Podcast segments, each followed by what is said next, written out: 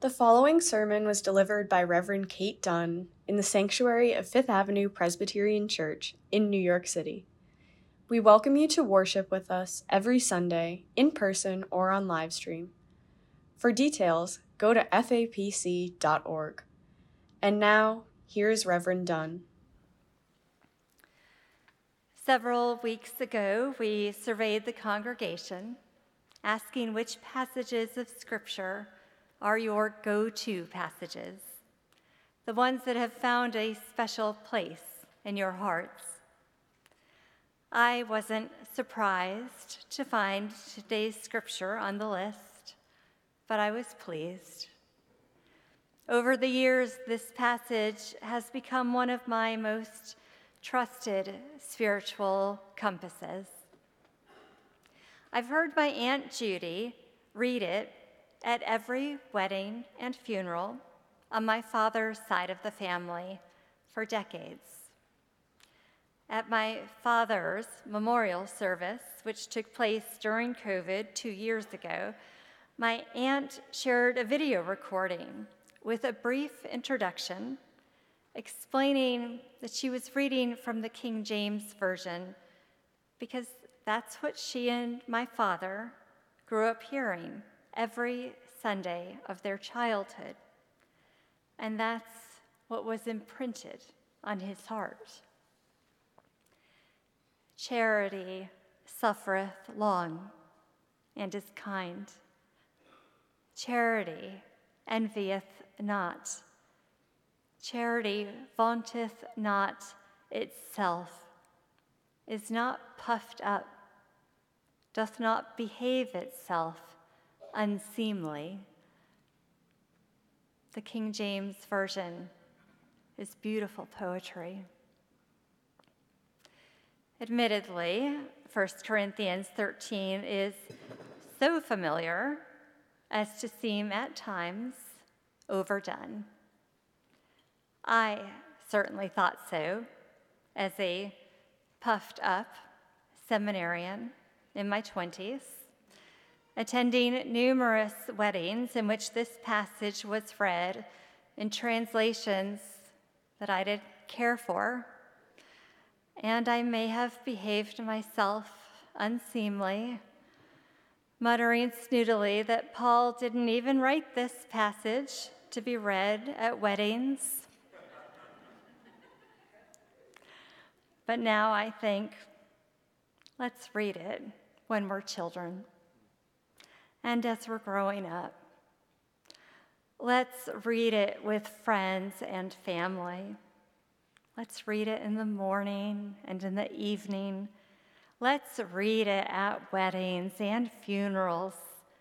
Let's read it in every decade of our lives.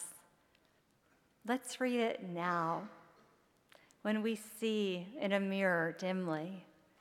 Now, when we know only in part. These are words to live by now.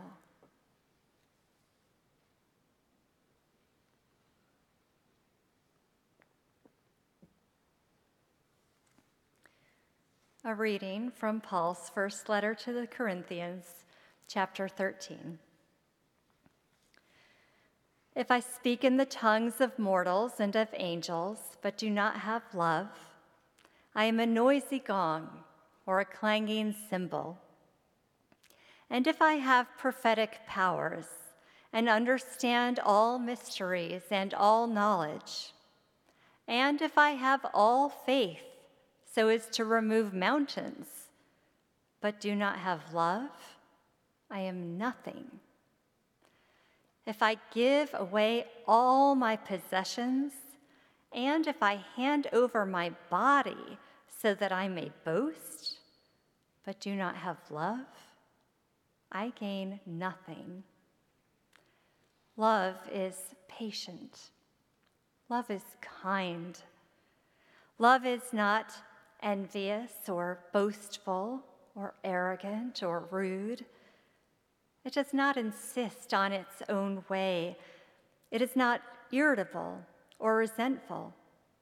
It does not rejoice in wrongdoing, but rejoices in the truth.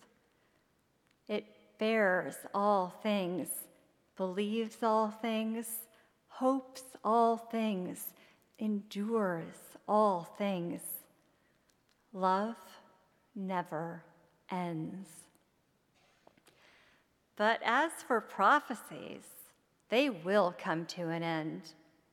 As for tongues, they will cease. As for knowledge, it will come to an end. For now we know only in part, and we prophesy only in part. But when the complete comes, the partial will come to an end. When I was a child, I spoke like a child. I thought like a child. I reasoned like a child. When I became an adult, I put an end to childish ways. For now we see in a mirror dimly, but then we will see face to face. Now I know only in part, but then I will know fully, even as I have been fully known.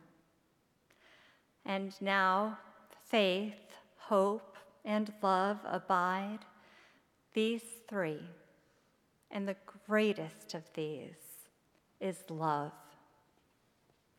This is the word of God for you, the people of God.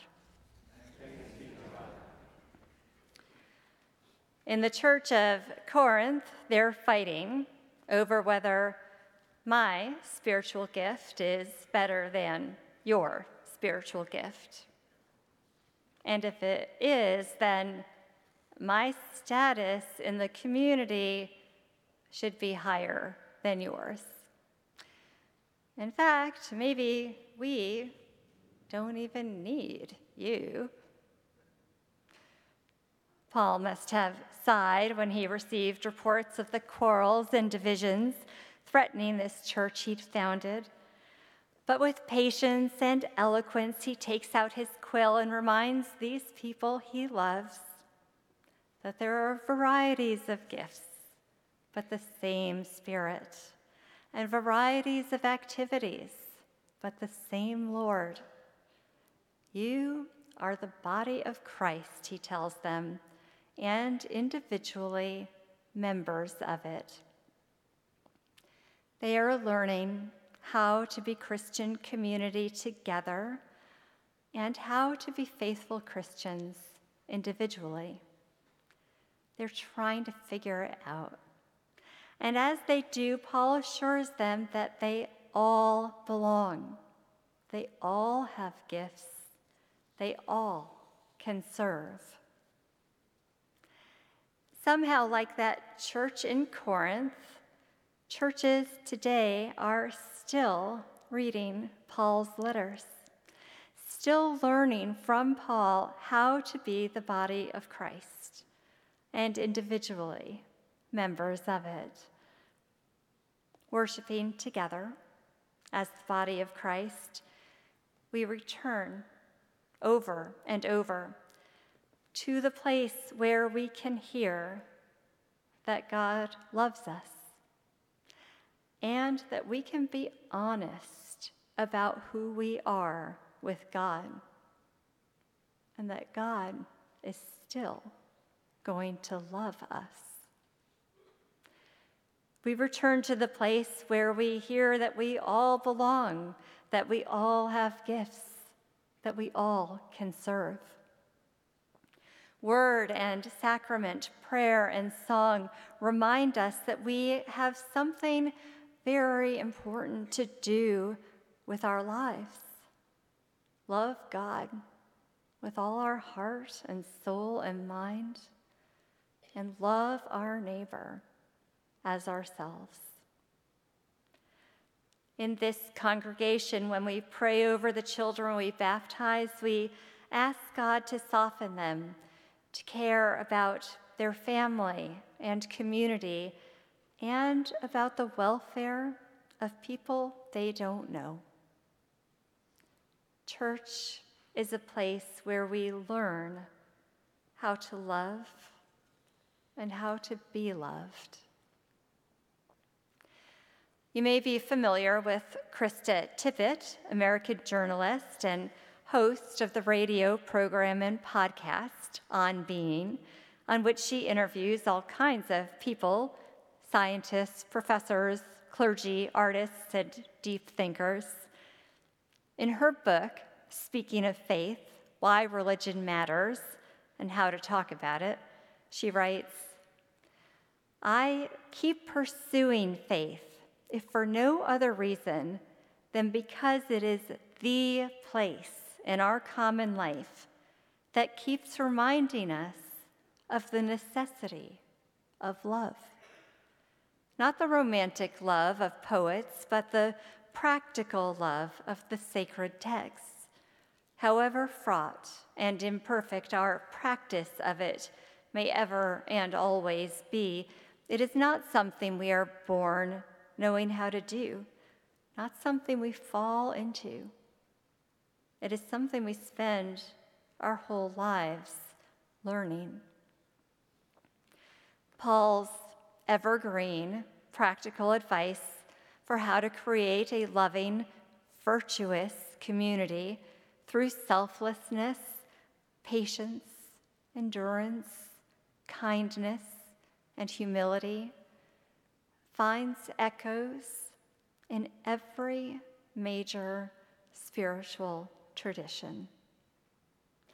Krista Tippett shares the work of George Ellis, a South African cosmologist who has theorized that these ethical principles are built into the very fabric of the universe in the same mysterious but certain way that the laws of physics are embedded.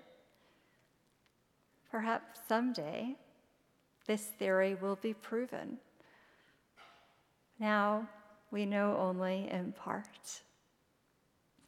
But Paul seems to suggest something similar, painting a picture of a cosmic universe infused with divine love. How this divine realm works, we can't understand now because we do see through a mirror dimly, but the time will come when we see face to face. In Scripture, that expression always seems to imply some kind of encounter with the divine. Then we will know fully and be fully known. Isn't that one of our deepest longings? To know and to be known. Paul invites us to linger on these mysteries, which some people, we often call them mystics, get clearer glimpses of than the rest of us. Allow these visions of what will happen then, when the time comes, to fill us with wonder and awe of something perfect and glorious yet to come. And now he says, let's talk some more about love. Eugene Peterson's translation of this passage in the message captures the active voice Paul uses in the Greek, making clear that Paul isn't describing what love is, but what love does.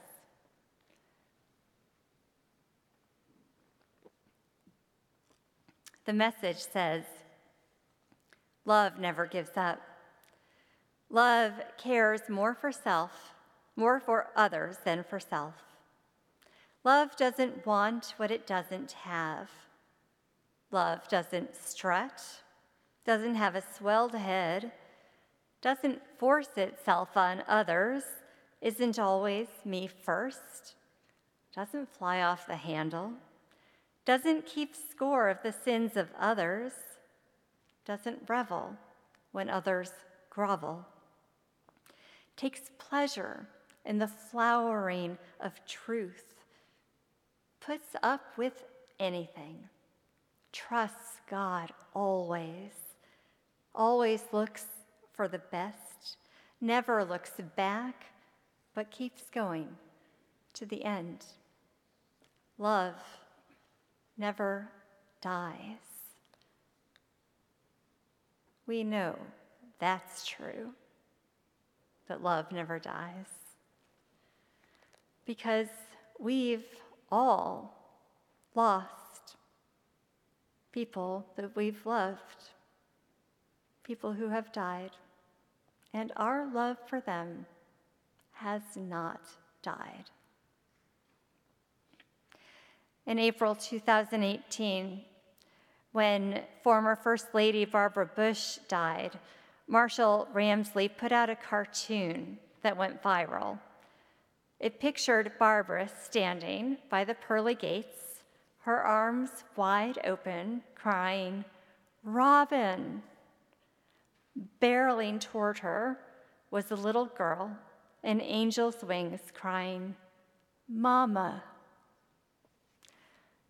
Decades earlier, Barbara and George Bush had lost their three year old daughter to leukemia. That cartoon captured the heart of the country. Why did it strike such a chord? Perhaps because when we try with our limited, partial understanding to imagine what Paul might mean when he says, then we will see face to face. The closest we can come is imagining the face of someone we know, someone we love. In a chapter of her book called Exposing Virtue, Krista Tippett explores the work of theologian Miroslav Volf who makes a distinction between thick and thin religion. Thin religion doesn't have texture or depth or the ability to reflect on its own history, which makes it easily manipulated for political reasons. Croatian himself, Volf used as an example of thin religion all the violence that broke out in the name of God when the former Yugoslavia fell apart. Thick religion, on the other hand, wrestles with complexity, paradox, and its own history as it strives to cultivate virtue and practice honesty and kindness. As an example of thick religion, Tippett describes the work of South Africa's truth and reconciliation process after apartheid.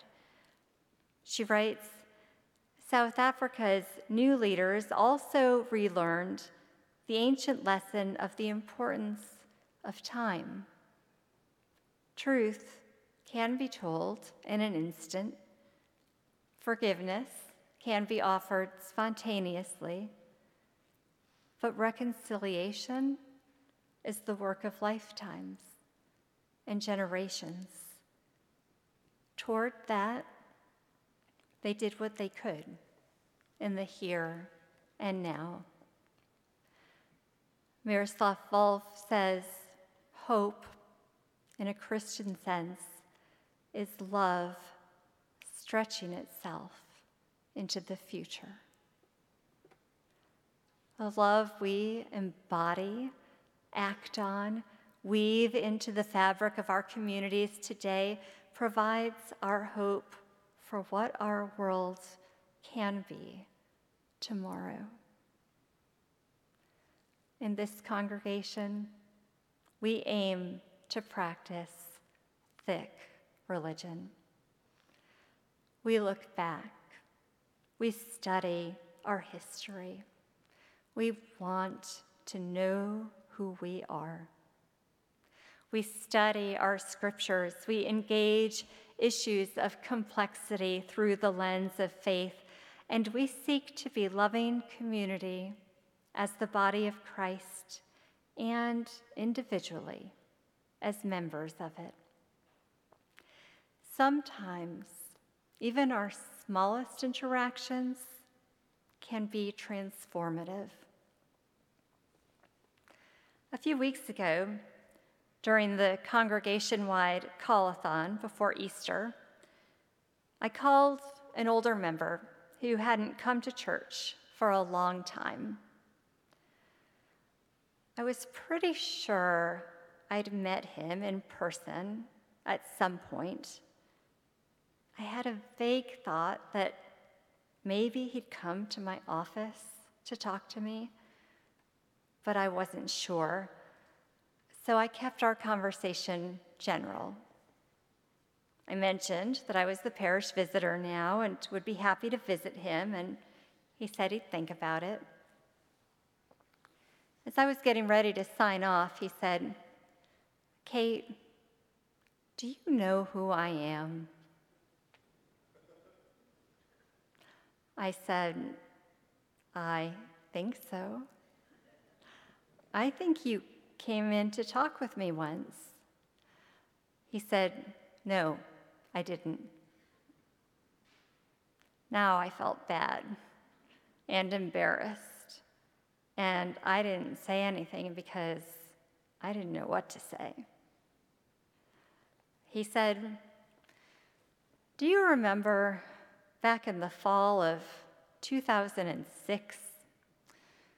There was a lot of upheaval at the church. Our senior pastor had left, and no one in leadership was saying anything about what had happened, and people were upset. After church one Sunday, there were these listening sessions with clergy and church leaders leading small groups so we could express our feelings. Do you remember? I said, Yes, I do remember. He said, I was in your group, and I had a lot to say. I said, I remember you. He said, I thought you might. I said, That was my first month on the job. I felt like I was trying to take a sip of water from a fire hydrant.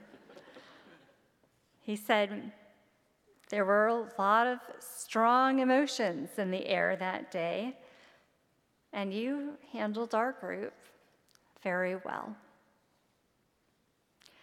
I said, Thank you for telling me this. I'm very glad to know who you are. We talked for a while longer about all kinds of things, and that ended up being one of the most pleasurable and meaningful conversations I'd had in a long time. It takes courage to strive for honest conversation, for deeper connection. It takes courage to seek to know each other and to let ourselves be known. That's why we are here, learning again that we all belong that we all have gifts, that we all can serve, learning together how to love, to gladden the hearts of those who make this earthly pilgrimage with us. So be swift to love and make haste to do kindness.